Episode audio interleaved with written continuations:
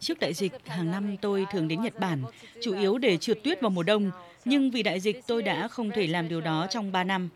Vì vậy, khi Trung Quốc tái mở cửa biên giới, tôi cảm thấy hồi hộp khi được trở lại Nhật Bản.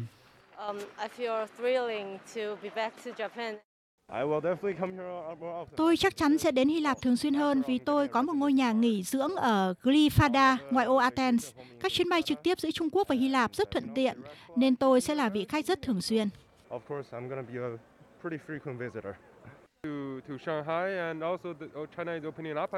Trung Quốc sắp mở cửa nên chúng tôi sẽ không còn phải cách ly. Tôi nghĩ điều đó sẽ tốt và việc du lịch nước ngoài sẽ thuận tiện hơn nữa sau Tết Nguyên đán.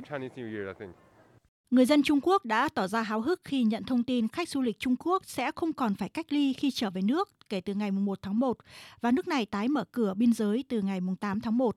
Nhưng vui hơn cả là các quốc gia có ngành du lịch lệ thuộc vào nguồn khách từ Trung Quốc như Thái Lan, Nhật Bản, Hy Lạp đang muốn đón đầu làn sóng du lịch từ Trung Quốc. Số lượng đặt phòng ngay lập tức tăng đột biến.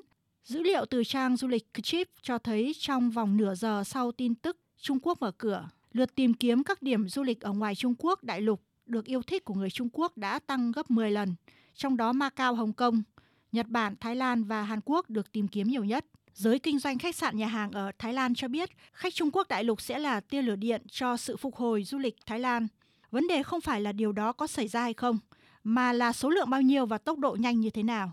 Bộ trưởng Du lịch và Thể thao Thái Lan Ratchakit Prakam cũng tuyên bố đây là tin tốt đã được chờ đợi từ lâu đối với Thái Lan. Năm 2019, du khách Trung Quốc chiếm 28% trong tổng số gần 40 triệu du khách quốc tế đến Thái Lan. Theo thống kê, khách Trung Quốc đã chi tiêu tới 55 tỷ đô la một năm khi du lịch nước ngoài, nhưng nguồn tiền này gần như bị đình trệ trong đại dịch. Các chuyến bay quốc tế đến và đi từ Trung Quốc hiện chỉ bằng 8% so với mức trước đại dịch. Do vậy, các hãng hàng không đang tìm cách tăng cường công suất để kịp đón khách. Malaysia Airlines cho biết họ hy vọng sẽ khôi phục các chuyến bay từ Trung Quốc bằng mức trước đại dịch vào tháng 6 năm 2023. Các hãng hàng không Trung Quốc cũng sẽ tăng đáng kể công suất từ cuối tháng 3, chung với thời điểm bắt đầu mùa lập lịch bay mùa hè. Viễn cảnh những người Trung Quốc giàu có đổ xô đến các con phố mua sắm trên khắp thế giới đã khiến cổ phiếu hàng xa xỉ tại thị trường chứng khoán toàn cầu tăng trong tuần này. Do Trung Quốc chiếm 21% trong thị trường hàng xa xỉ trị giá 350 tỷ euro của thế giới. Nhiều doanh nghiệp trong ngành dịch vụ du lịch cũng đã chuẩn bị sẵn sàng. Khách sạn Sofitel Sentosa ở Singapore đang tạo ra các gói du lịch Tết Nguyên đán nhắm đến du khách Trung Quốc, bao gồm tiệc buffet lẩu và các gói lãng mạn dành cho các cặp đôi.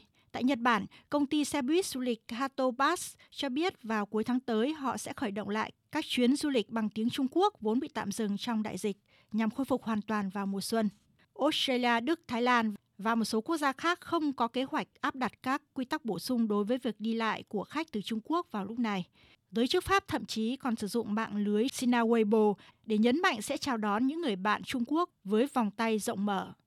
Tuy nhiên, sự phục hồi mạnh mẽ của khách du lịch Trung Quốc trong kỳ nghỉ Tết Nguyên đán sắp tới là chưa cao vì hiện các chuyến bay kết nối còn ít mà phải chờ đến mùa bùng nổ du lịch vào tháng 6 hoặc tháng 7 năm 2023.